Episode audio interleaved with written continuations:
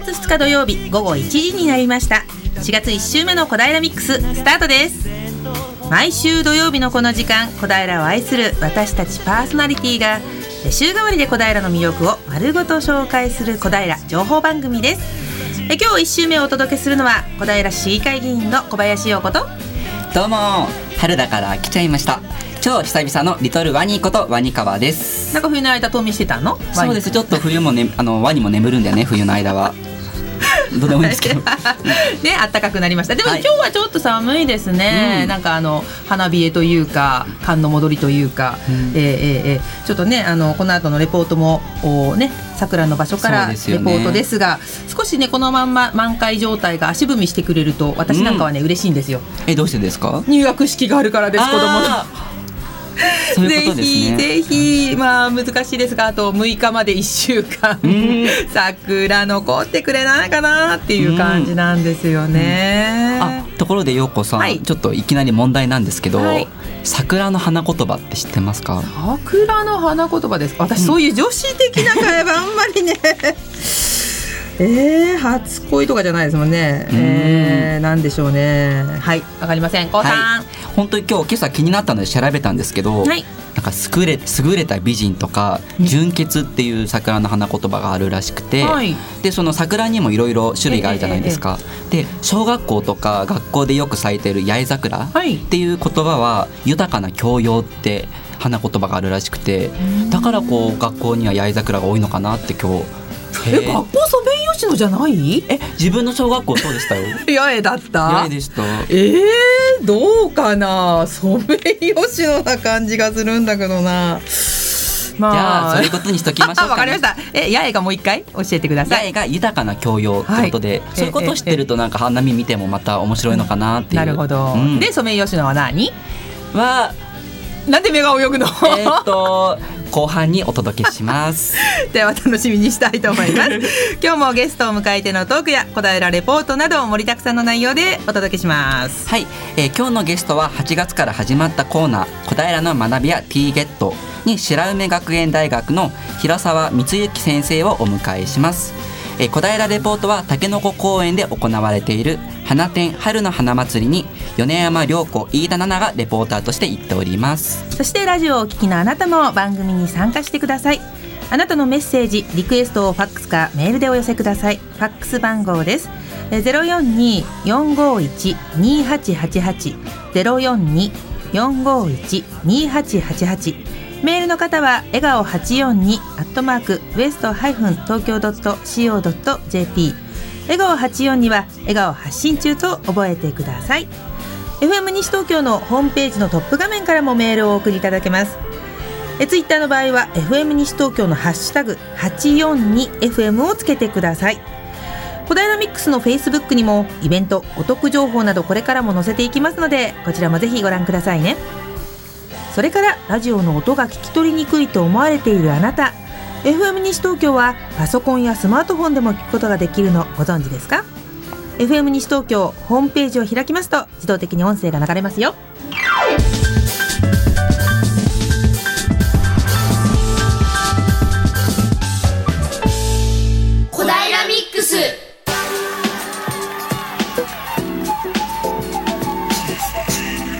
それでは早速小平レポートです。えー、小平レポートは竹の子公園で行われている花展春の花祭りに米山涼子レポーター飯田奈々レポーターが行っています。米山涼子レポーター飯田奈々レポーター。はいこんにちは。前半は飯田奈々がお送りいたします。よろしくお願いいたします。お願いします。お願いします。本日は竹の子公園の花展春の花祭りに来ていますここはですね小平駅と花小金井駅から徒歩20分ぐらいにの箇所にありますね。で今日グリーンロードを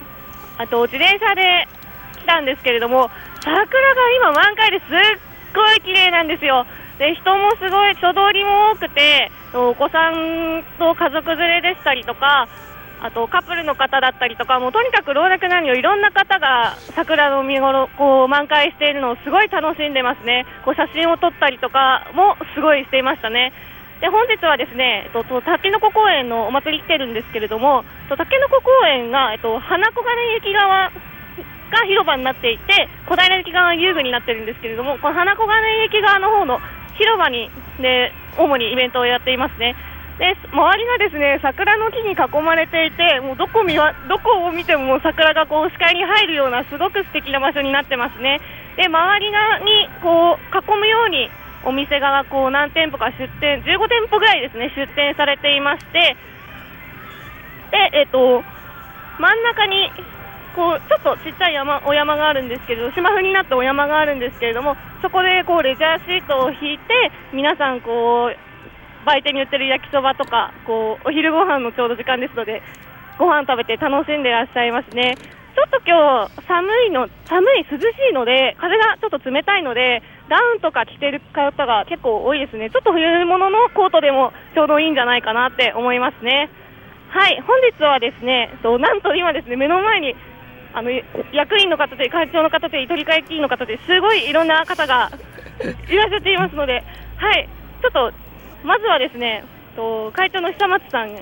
お話を伺いたいと思います。よろしくお願いいたします。お願いします。よろしくお願いします。はい、じゃちょっとあのお名前をじゃあちょっと順番に言っていただいてもいいですか？はい。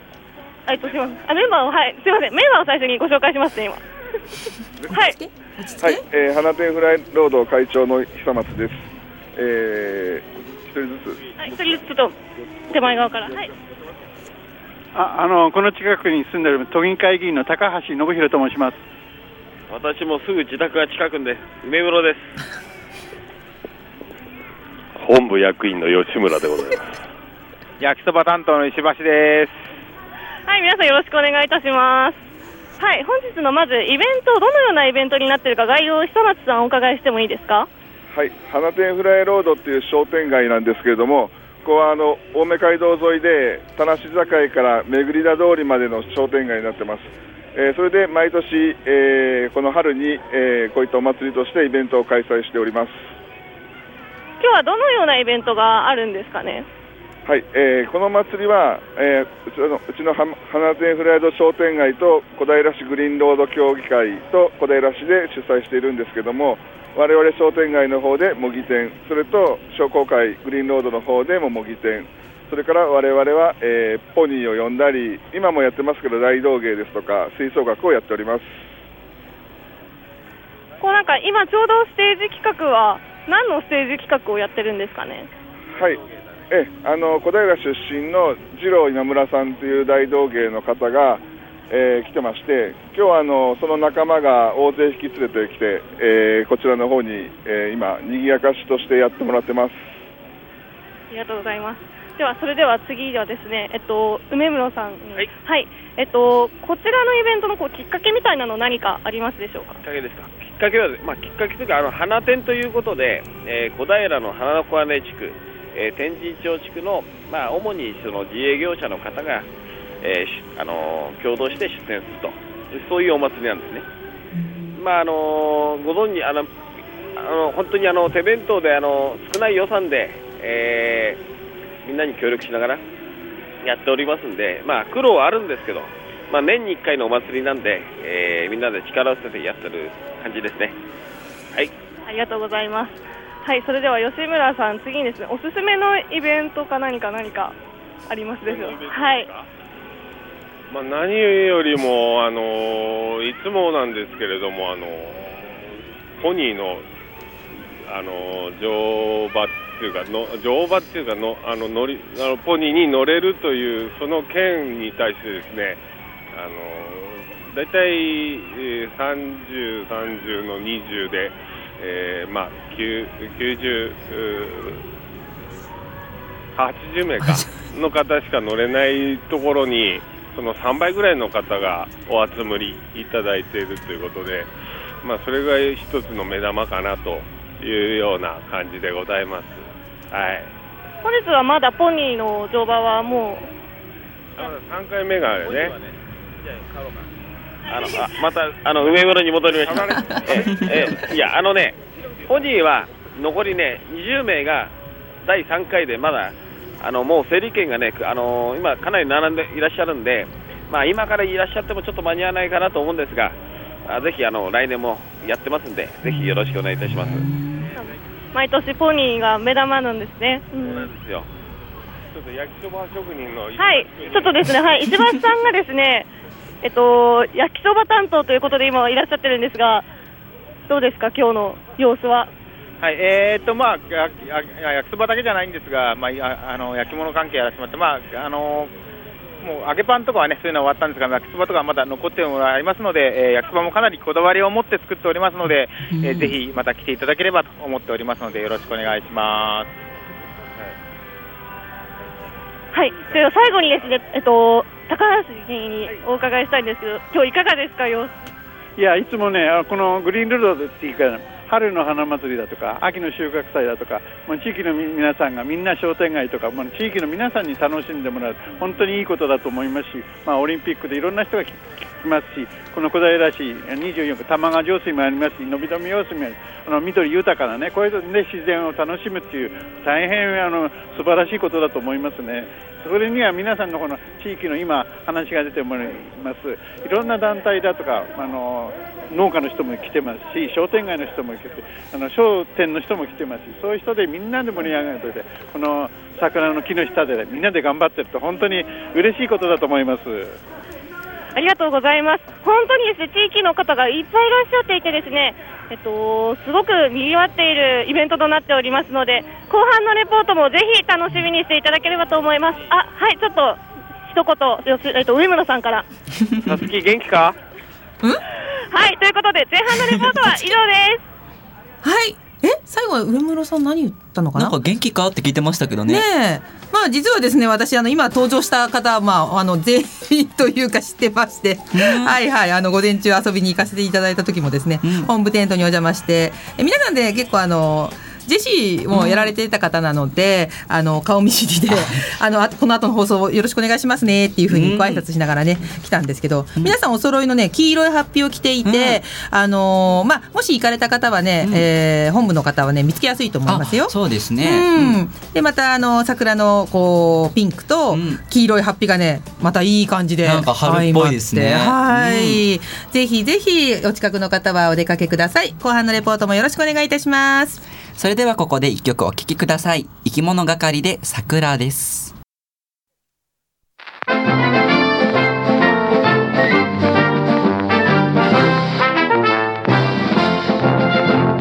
ミックス。小平の学び屋 T ゲット。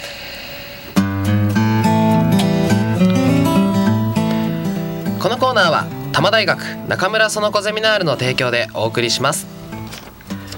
FM 西東京沖の皆さんこんにちは。偶数月第1週は小平の学びや T ゲット。このコーナーは多摩大学中村園子ゼミナールのメンバーが小平周辺の大学で活躍されているユニークな先生をスタジオにお招きし大学での研究活動やプライベートについてのお話を根掘り葉掘り聞いてしまおうというコーナーです。今回担当しますのは多摩大学経営情報学部。新しく3年生になりましたキャッチ竹内です。よろしくお願いします。前回は武蔵野美術学園学園長丸亀俊邦先生をお迎えしました。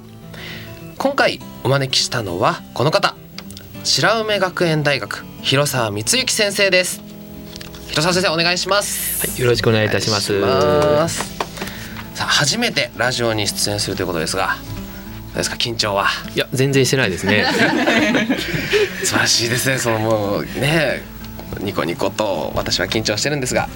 まあ頑張っていこうと思います。では改めて自己紹介の方お願いします。はい、えー、私は白梅学園大学の子ども学部発達臨床学科の広沢光之と申します、はい。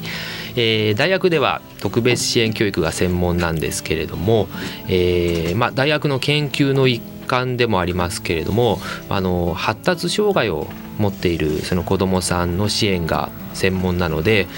まああの1ヶ月に、えー、何回かあの子どもさんと関わったりとか、えー、それから、まあ、他にもいろいろ子どもさんを呼んでの、まあ、外での活動とか、まあ、そういうのもこうしている、まあ、そのそういうのがこう専門の、えー、教員です。はいありがとうございます。え学校外でそのようなイベントをやっているということで、えー、実際にどうですか？やっぱいろんな人が多くの方集まりますか？いやそうですね。あの多くの方が集まるというのもあるんですけれどもでも私はどちらかというとこうまああのまあ少ない方たちにあのまあ本当に顔が見える形でやりたいと思っているので、えー、結構こうあのまあ長くこうお付き合いしながらこう子どもたちと一緒に関わっていくというのがあの私のポリシーかなと思ってます。はい、では実際そのイベントってどんなことをやったりするんですか？そうですね、まあ、いくつかありますけれども一番大きいのはあの子どもさんたちが夏休みに入りますよね、はい、そうすると8月って、まあ、こあの家族とどこかに行ったりとか、えーまあ、そういうのも多いと思うんですけれども、まあ、その中でこう一つ思い出をこう作ってもらいたいなっていうのがあるのであの8月の末ぐらいにですね、えー、子どもさんたちを、まあえー、八王子の方にちょっと呼んでですねそこで、えー、1日、まあ、キャンプのようなものをやったりとか、まあ、それはもうここ何年でしょうもう忘れるぐらい 結構、えー、続けていますね、はい、他にもまあいろいろあるんですが、まあ、イベントというよりもイベントかな。はい。それは実際にあの神社を使ってやってるということで。えっ、ー、とお寺ですね。ああごめんなさい、はい、お寺ですね。失礼しました。そのしかも先生の、えー、自己紹介カードという事前に書いていただいたところに実際に先生は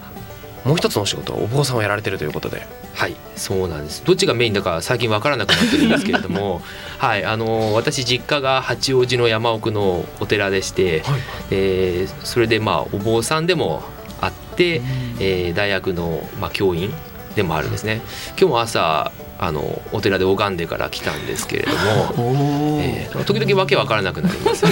自分がどっちなのかっていうのが。はい。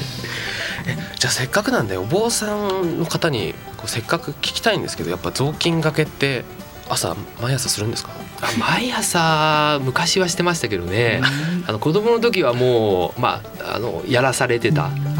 ですね。すごく長い廊下をちっちゃい体でやってたと思うので、えー、その記憶は残ってますね面白いですね。じゃああのルンバなんて持ってのほかですよね。そうですね。あんまりルンバを導入してるお寺聞いたことないですねでもルンバもやりがいがあるとは思います。そうです。実際そこそういうこともやらせてあげたりとかそうですね、あのー、私がやっているその発達障害を持っている子どもさんの活動では、えーまあ、あんまりそのお寺というあの場所は使うんですけれどもその、まあ、いわゆるその宗教的なものはやらないんですけど、まあ、それ以外にも夏休みですので地域の子どもたちをお寺に呼んで、えー、みんなで一日また活動する。そっちの方はこう、まあ、宗教的なものも含めて、ね、手を合わせるとか、まあ、そういったことですけどね、そういうのはやっていますね。はい。実際にインターネットの方で調べてみました。でその結果なかなか面白い。竹でお椀を作ったり竹でおもちゃを作ったりあとは RPG をするっていう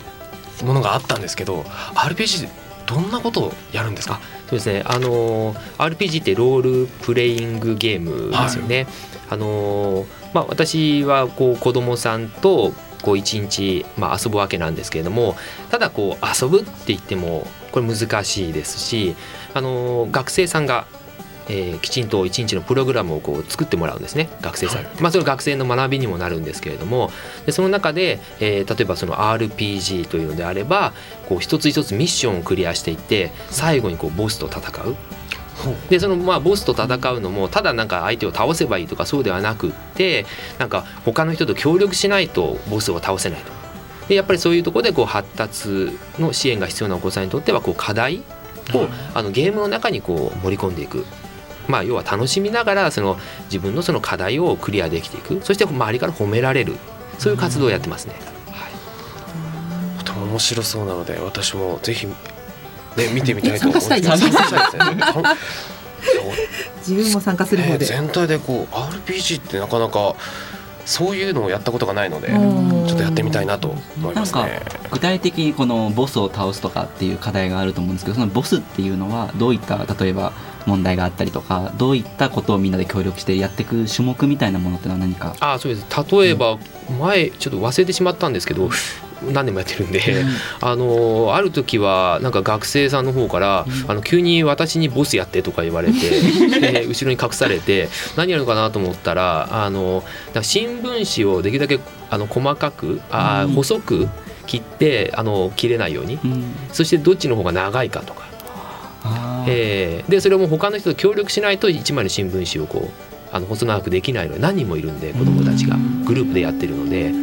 でそういう中でこう協力し合いながらあのボスよりも長くする。そういうことですね。ちなみにそのキャンプは親子で参加するんですそれとも子供だけで参加するタイプのキャンプなんですか？あのいらっしゃる時は親子であのいらっしゃるんですけれども、はい、あの参加自体はその子供さんだけ。でその間にこう保護者の方はまあお寺のまあ今一室でちょっとお待ちいただくという形ですね。あのやはり子どもがね少し発達障害だったりとかっていうと親御さんの方も不安を抱えてるじゃないですか。そういうふうなところのケアっていうのもされてるんですね。あの私がまあその活動をやっているのは、うん、まあ、いわゆる親の会と、あのとコラボでやっておりますので、うん、まあ、その親の会の方で、まあ、基本的にはそういったところはあの中心に、あのされておりますね。で私はあのそのまあ、イベントの時にはその子どもさんをメインでやっている。で、まあ、もちろんそのお待ちいただく時に親御さんの間でこう話をしますので、お互いに話をしながら、まあ、最近のあの子どものことであるとか、それからこういうとこ行ったけどすごく良かったよっていう情報とかがこう得られるので、まあ、本当に待ってるということだけでも一つ意味はあるのかなとは思ってます。は泊まりでやられるんですか？一日ですね。一日あの、はい、朝来て、まあ、夕方帰るというそうですね。はい、ゆくゆくはちょっと泊まりもとは思っているんですけどね。泊まるとなるとねやはりまたちょっと超えなきゃいけないハードルが。そうですね、えー、私がお酒飲めなくなるそっちですそっちですかね さすがにねお子さん預かってるのにねあの酒盛りしてるわけにはいかないです、ね、でもなんかそれも現実かなとは思ってるんですけどね。なるほどはい、それではあのね話に花が咲いたところで曲 お送りしたいと思います、えー、広沢先生からのリクエストで中島みゆきで顔のない街でです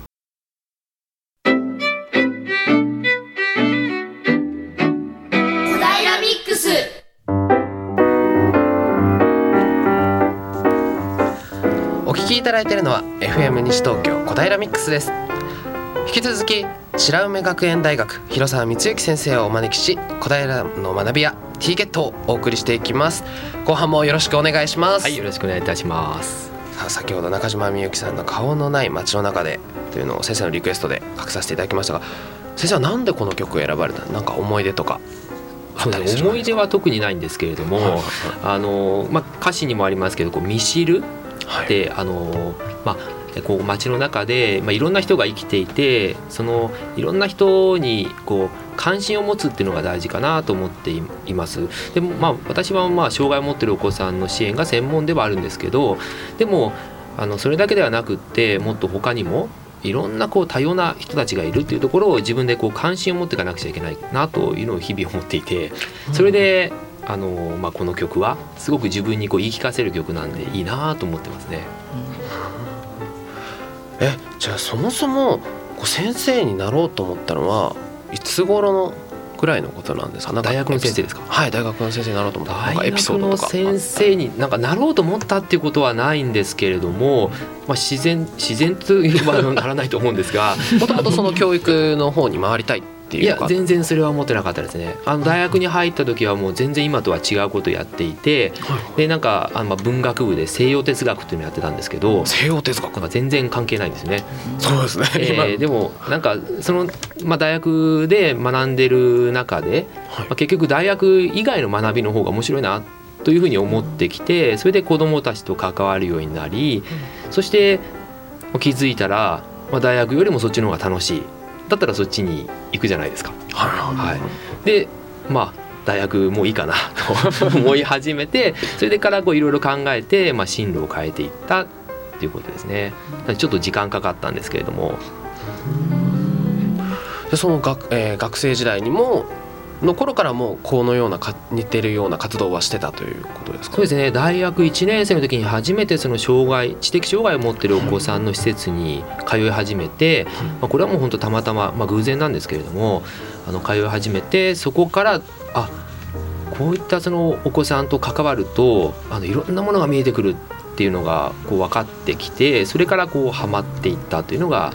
いますね。あのハマっていったっていうのはそのあのまあ、子どもさんとその関わることだけじゃなくってなんかこう自分がこう変わってくるっていう感覚があったので、はい、それは考え方が変わってくる。そうですね。はい。なんか私はどちらかというとこうあのなんか自分のポリシーでもあるんですけど、はい、子どもさんを変えるんじゃなくて自分の見方を変えた方がいいって常に思っていて。自分の見方、うん、なんか子供さんねあの障害持ってるお子さんねたくさんいらっしゃるし別に障害持っていなくてもなんかいろんなお子さんいるじゃないですか、はい、その子供さんになんかこう教育しようとか言ってこう変えようとすることもあるんですけどでもそれよりもなんか自分の見方がちょっと変わるとなんかあこの子ってもっと違ったとこあったよねとかこういうできるとこあるじゃんあそこ見てなかったとかって変わるんですよその子が。だから実はこっちが変わるとその子が変わっちゃうってよくあるんですよ。うん、なんかそれが私のなんかあの研究のポリシーでもあるし、うん、あの関わる子供と関わる上でのポリシーですね。じゃあそんな、まあ、ポリシーをお持ちということでこれからはどうしていきたいとかこれからなんかやっていきたいなという目標とかってあったりしますか？目標そうですね。今あの関わってるお子さんが、はい、あのまあ、上の方のお子さんですともう高校生になってるんですけれども、そうすると、まあ、そのお子さんたちは、まあ、私東京に来てからのお付き合いなのでまだ56年なんですけれどもだんだんとせ、ね、当然成長していきますのでね私たちと同じように。そうすると今度は多分就職とかもっと違うこう課題になってくるので。まあ、一応今の夢としてはあの本当に自分のかで稼いだお金でその、まあ、一緒にビールを飲む、うん、でもまあ別に自分で稼がなくてもいいかなとは思ったりもするんですけれども、うん、なんか人に頼りながらであの生きてまあ、私たち同じですから、私たちも人に頼りながら生きてるし、だからそれで人に頼りながら生きていってそして幸せにビール飲めればいいかなって思ってますね。こうビールの出現率がね今日高いですね。そうですね。できるだけ言わないように。やっぱりお酒が好きなんですね。大好きですね、はい、今も先生おっしゃってたようにそのずっとね見続けてその、まあ、乾杯できる年まで関わってきたいっていうふうにおっしゃってるじゃないですか。でも割とこの18歳まで高校出るまでで支援が途切れてしまうような問題っていうのもね現実にあると思うんですけどその辺はどうでしょうね？そうですね、うん、あの狭間っていうのがいくつかあると思うんですが、うん、まああの一つの狭間はこう幼児期から小学生になるところ。それからもう一つはえーまあ、特に発達障害を持つお子さんの場合ですとあの高等教育機関ですね、あの大学とかそこに行くとかなり狭間そして社会に出るという大きなあのまあは狭間というかハードルですね、ありますね。でそこのところで途切れないようにっていうことがまあ重要ですね。そのために人がいろんな人が関われるこれが必要かなと思ってます。そうですよね関わり続けるっていうところが本当に大切なんじゃないかなって思うんですけどでも先生はそのえーと、子どもに実際に関わりながらも子どもに関わる、えー、ように大学でも教えてるじゃないですか。はい、ね、なのでそのさっき先生がおっしゃっていた、えー、子どもを変えようと思うんではなくて自分が変わる自分の接し方を変えることでその子が変わるんだよっていうのをどう今の子どもたちに教えてその子どもたちが先生として接し方を変えられるかっていうごめんなさいちょっと2段階3段階なのでちょっと難しいんですが、その辺ってどうどうでしょう？そうですね。あの私が考えるのは、あのまあ自分の見方が変わると人が変わるわけですよね。と、うん、いうことはいろんな見方がそもそもあるんだっていう感覚を持ってるのが必要だと思うんですね。それってもう本当に最初のこと言えば幼児期とかにそういうのって作られると思うんですよ。だからなんかこれはこういうものだっていう教育だけじゃなくてこれはこういう見方もできるしこういう見方もできるしでなんとかちゃんは違う見方したよね。でこういうのがすごく当たり前の教育が私はあっていいんじゃないかなと思うんですね。だからそれが結局はあの障害を持ってる方にとって優しい街になっていくんじゃないかなと私は思ってます。その今の先生が教えている大学生はそういう見方がどうでしょう？できてつつありますか？あそうですね、まあ、もちろんそういうのってあの人がなんか18年ぐらい大学生であれば生きてきて作られるものなのでなんかもうそういうのはある方それはもう私なんかではるかにそういう感覚が強い方もいますし、まあ、一方でそうではない方もいると思うんですね。でもやっぱり大学として、まあ、白目学園大学なんか本当にそういうところに力入れてるんですけれどもやっぱりそういう見方ができるようなその学生になるためにはやっぱり授業やそれからあの実際にこう教員が子どもと関わったりとか、こういうその実際に出ていった実践の場でそういうことを気づきを得られるやっぱ機械作りがないといけないのでまずその機会ですね、あとは学生が自分で気づくですね、自分で気づくっていうのはねすごく難しいですけど、ね、はい。そうですね。でも自分で気づいたことっていうのは本当にこうしっかり得ますよね。そうですね。ですから自分で気づくあの気づかされるっていうのも確かに大切だと思いますけど、やっぱり気づいたものは自分のこう一生を持っていく支援者としてのあの幹になるので、えー、そういったものがこうできればいいなと思ってますね。そうですなんかこういろんなこう発達障害の子とかいろんなそれだけでもなくて、まあ、心の病の方もいらっしゃると思うんですけどそういう方とこう接してきてやっぱりこう変わった部分もあると思うんですけど逆にこうちょっと辛いなとか難しかったなっていうところもどんなところがありましたか？そうですね。あのそれはいろいろありますね、うん、あのやっぱり実際こう自分が関わっている方が本当に辛い思いをしてそして自分から離れていったという方もいらっしゃいますしでもそういうものはあの私自身もずっとやっぱり思い続けっていうか関心を持ち続けていかなくてはいけない、なぜあの時に座ったんだろうか。っていうのはもう山のように頭の中にありますよね、はい、それ忘れないことかなと思ってますね。なんか難しいですよね。なんかこう自分もなんかこう小学校の時からこうずっと小中高とそういうあのクラスに小学校のクラスにこう発達障害の子が一緒にいてまた友達の弟の子とかも結構そういう子がいるんですけど、結構やっぱり年を重ねていくとやっぱりいろんな現実問題が重なってきてすごいこう悩んでたりとか苦しいものを横で見てきていろいろ思ってくるんですけどやっぱりでもそういう方っていうのもやっぱりなんだろうこう誰かを思う気持ちであったりとかこの好きだとか嫌いだとかっていう心の思いっていうのはやっぱりみんなと同じだと思うので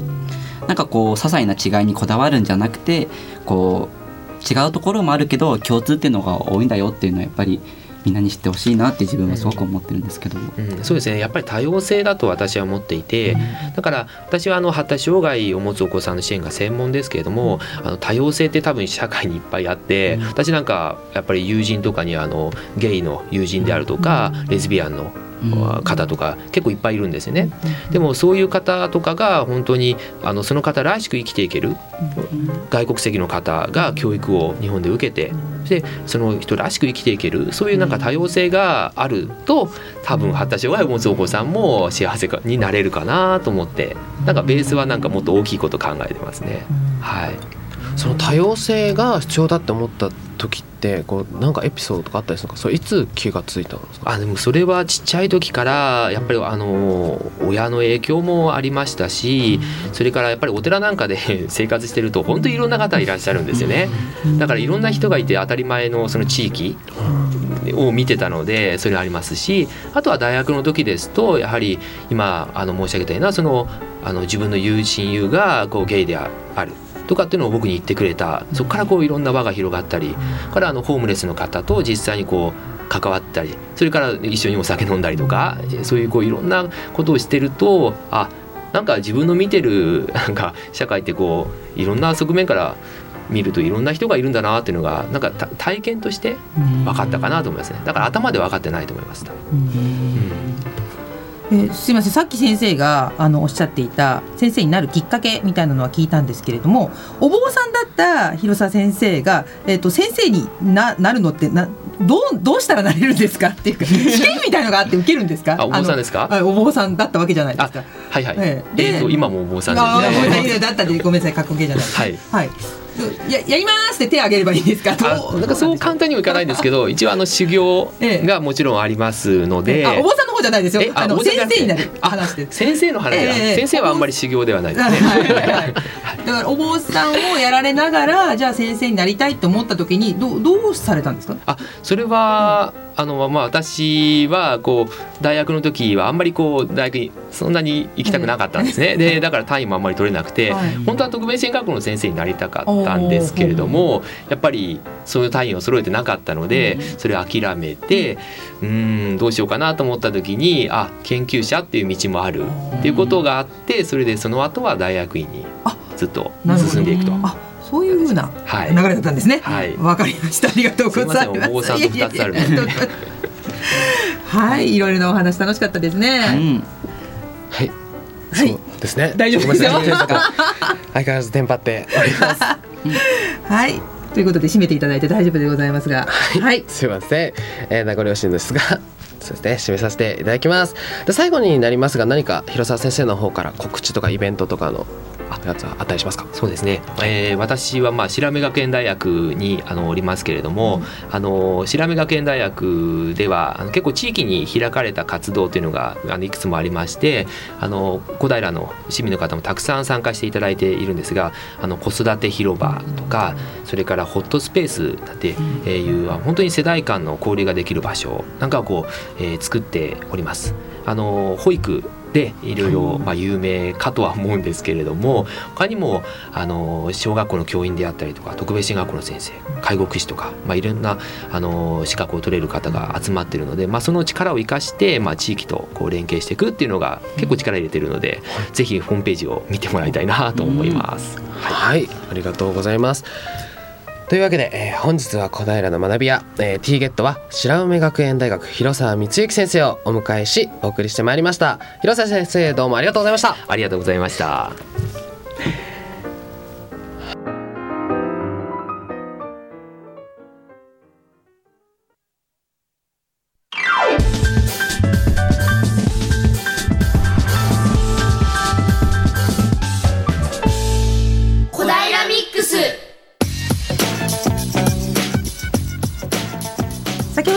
ナー小平の学びや T ゲットは多摩大学中村園子ゼミナールの提供でお送りいたしました。それでは2回目の小平レポートです。はい。小平レポートは後半もたけのこ公園で行われている花展春の花祭りに米山涼子レポーター飯田奈々レポーターが行っています。後半は米さんかな？はい米さんです。はいお願いします。えっ、ー、と先ほどですね本部テントの前にあのすごい長蛇の列が伸びていて、4、50メートルぐらいの列が伸びていました。えー、何なんだろう何なんだろうなと思って私たちもちょっと気になっていたんですけれどなんとお菓子の無料配布をしていたそうなんですね。であのー、私たちは午後に行ったんですけれど午前中は、えっと、お花を配ったりとかしていたそうなので、ぜひぜひ来年参加される方は無料配布目当てで参加されてもよろしいのではないでしょうか。はい後半は、えー、お花見をしていた方々のお話を少しお聞きしたいと思います。はい、よろしくお願いします。はい、えー、っとですね、えー、すごく和気あいあいとした、えー、っとご家族がたくさんて、えー、こうあの敷物を敷いて、えー、皆さんご飯を食べたり楽しくお話しされていたりしたんですけれどあのとってもあの楽しそうに参加されている方々がいらっしゃったので、えっと、おかごご家族にお話を聞いてみたいと思います、えー、こちらのご家族はですねお子さんが今お二人と、えっと、男の子と女の子ですね。あと、えー、日本人の奥さんとオランダからいらっしゃった旦那さん、ん、そしてそのご両親の方がいらっしゃっています。じゃあまず奥様からお話をお聞きしてよろしいですか？えー、小平には、えー、何年ぐらい住まわれているんですか？まだ2年ぐらいです。その前はオランダに住まれていたんですよね。そうです。私自身16年半住んでました。あ奥様もオランダが長留学とかですか？最初は留学で、その後仕事で向こうにずっと住んでおりました。はい。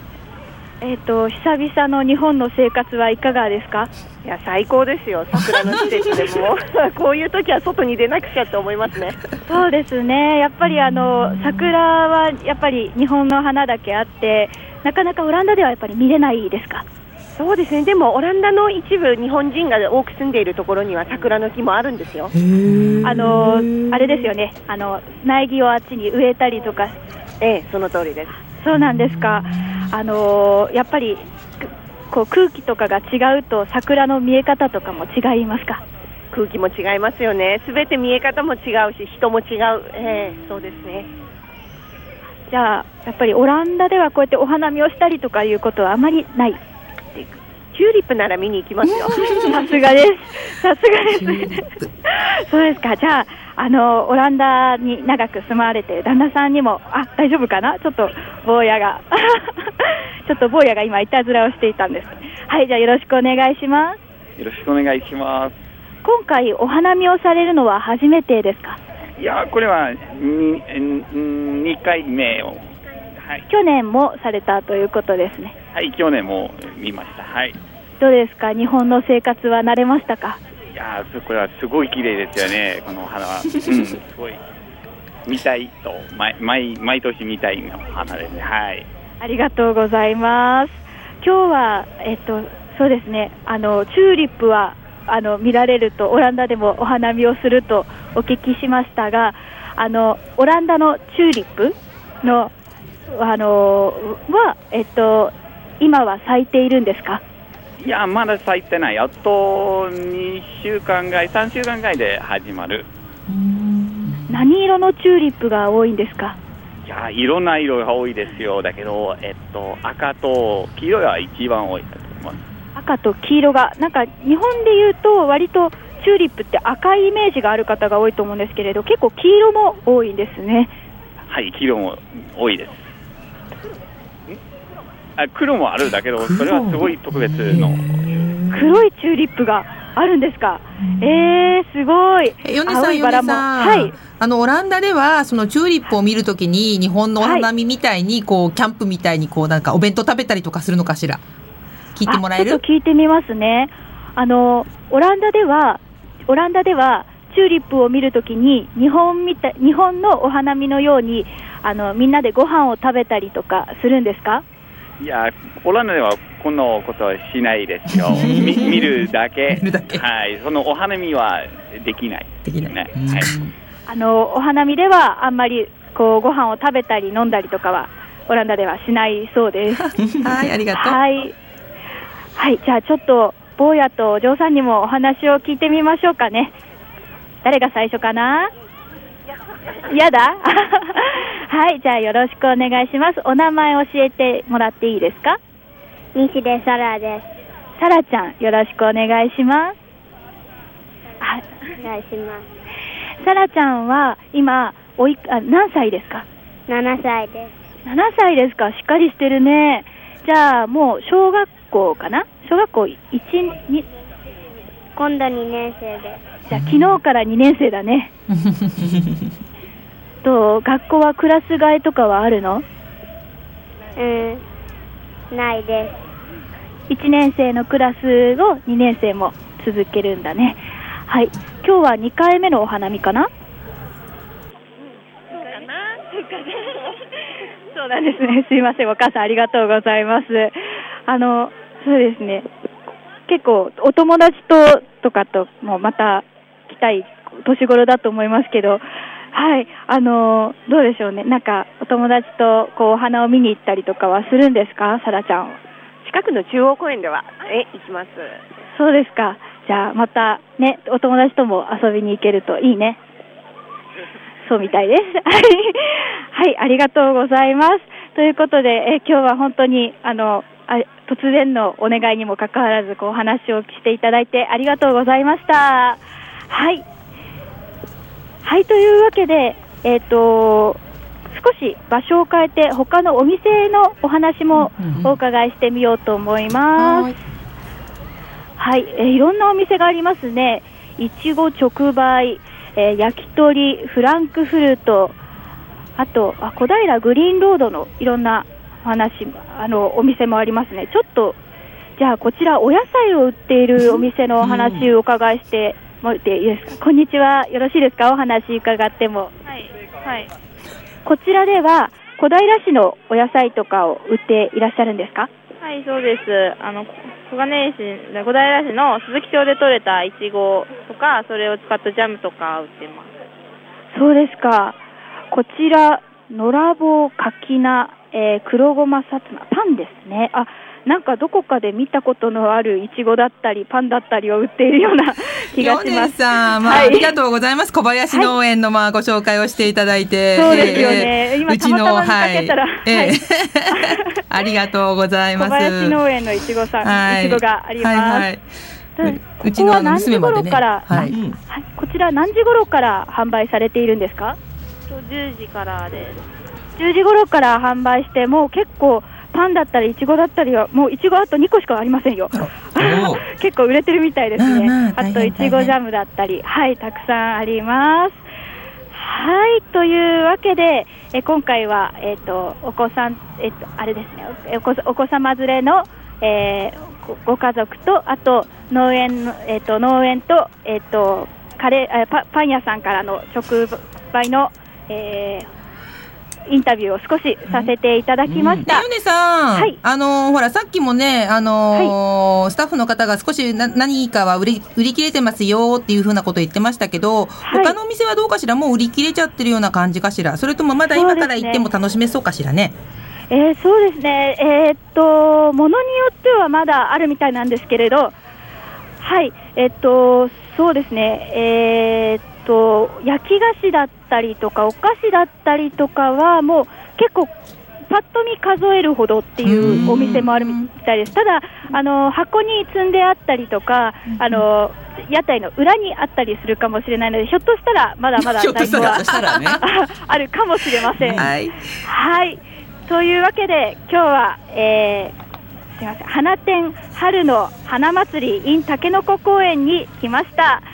はい、えー、来週はどこに行けるのやら、はい、お楽しみで、うん、楽しみです。じゃあこちらこの辺で失礼します。はい、食レポしたかったんじゃないかね。ね食べたかったと思うよ。食べるももうなかったのかな。うん、結構私もねちょっと午前中あのいちご売りで行ってたんですけれども、うん、はい、あのもう本当に人手が多くって、まあご家族連れも多くって、えー、はなんだっけ？うん？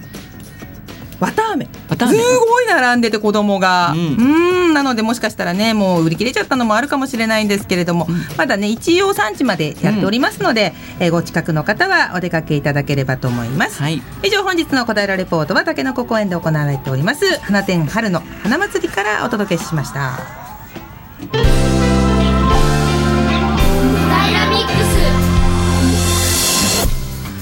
まあまあまああっという間にエンディングでございます。ね、どうでした？冬眠明けのワーニーは。だいぶ目が覚めました、ね、あらまあそうですか、うん、でもなんかその桜のお話聞いて、なんかこうもう食べ物はないかもしれないんですけどでも桜見に行くだけでもいいなと思って終わった後行きたいななんて。そうです、ね、なんかグリーンロードですけど、うん、今はもうピンクロードになっちゃったわけですね。ね本当にね、うん、これからまたね新緑の季節もすごく気持ちいいんですけれども、まだもうちょっとね桜が楽しめると思いますので、でソメイヨシノの花言葉は？あれ？もう調べてありますもんマジ？今もういつの間に？スマホ片手に。あらあら。なんか調べたら後期とか純潔とかちょっと綺麗な花言葉らしくて、うん、なんかこう外面とか花の見た目よりもなんかこう内面の良さを表す花言葉らしくて日本にふさわしいなと思いながら。まあまあまあちょっと意地悪で聞いたのに答えられちゃった。慣れっこですよ。打たれ強いね。打たれ強いです。頼もしいなまあねあのあでもちなみに花見はもうした？花見あの今日しようかな今日か明日かなしようかなって。うん。そうですか？夜桜ですか？今からだと。寒いですよ夜はまだ申し訳ないんですけど、ええ、頭が花より団子なんですよ。もう何か食べたい 食べたいっていう気持ちで。花なくてもいいじゃんみたいな感じですか？早くお酒が飲みたい。ね、ビール飲みたいですね。先生に振らないで、まだね先生ねいらっしゃっていただいてて、うん、はい。あそう今日はねあの花店の花祭りのところもね生ビールも出てましてね、うん、皆さんビール片手にそれこそ花と団子とビールと。皆さん楽しんでらっしゃいました、うん、私もねこれ終わったらまた行って撤収を手伝おうと思っております。後始末だけ行くっていう。はいはいからのケース抱えて帰っていきたいと思います、うん。ティーゲットのコーナーも今回すごいやっぱ面白いお話で、ね、本当に。なんかこのコーナー自分本当に大好きで、あの大学の先生って普段何してるかわからないじゃないですか、だからそういうことも知れるし、本当に毎回いろんな発見があるので本当に勉強になるので。そうですね、うん、本当にあのお坊さんとしての話も面白かったですし先生としてのやはり研究者っていうね、うん、目線での話からそれから生徒と接する話、うん、本当にね深かったと思います今日は。自分の見方を変えるってことですよね。ですね。今日覚えて帰ります。です。うん。さあまああっという間にもうお別れのお時間になってしまったんですがではここで今日のパーソナリティたちを紹介したいと思います。はい今週はメインパーソナリティが小林陽子アシスタントパーソナリティがリトルワニ。え小平の学びや T ゲット担当パーソナリティが竹内涼。レポーターが米山涼子飯田奈々でお送りしました。来週もお聞逃しお聞逃しな 最後に噛んじゃった来週も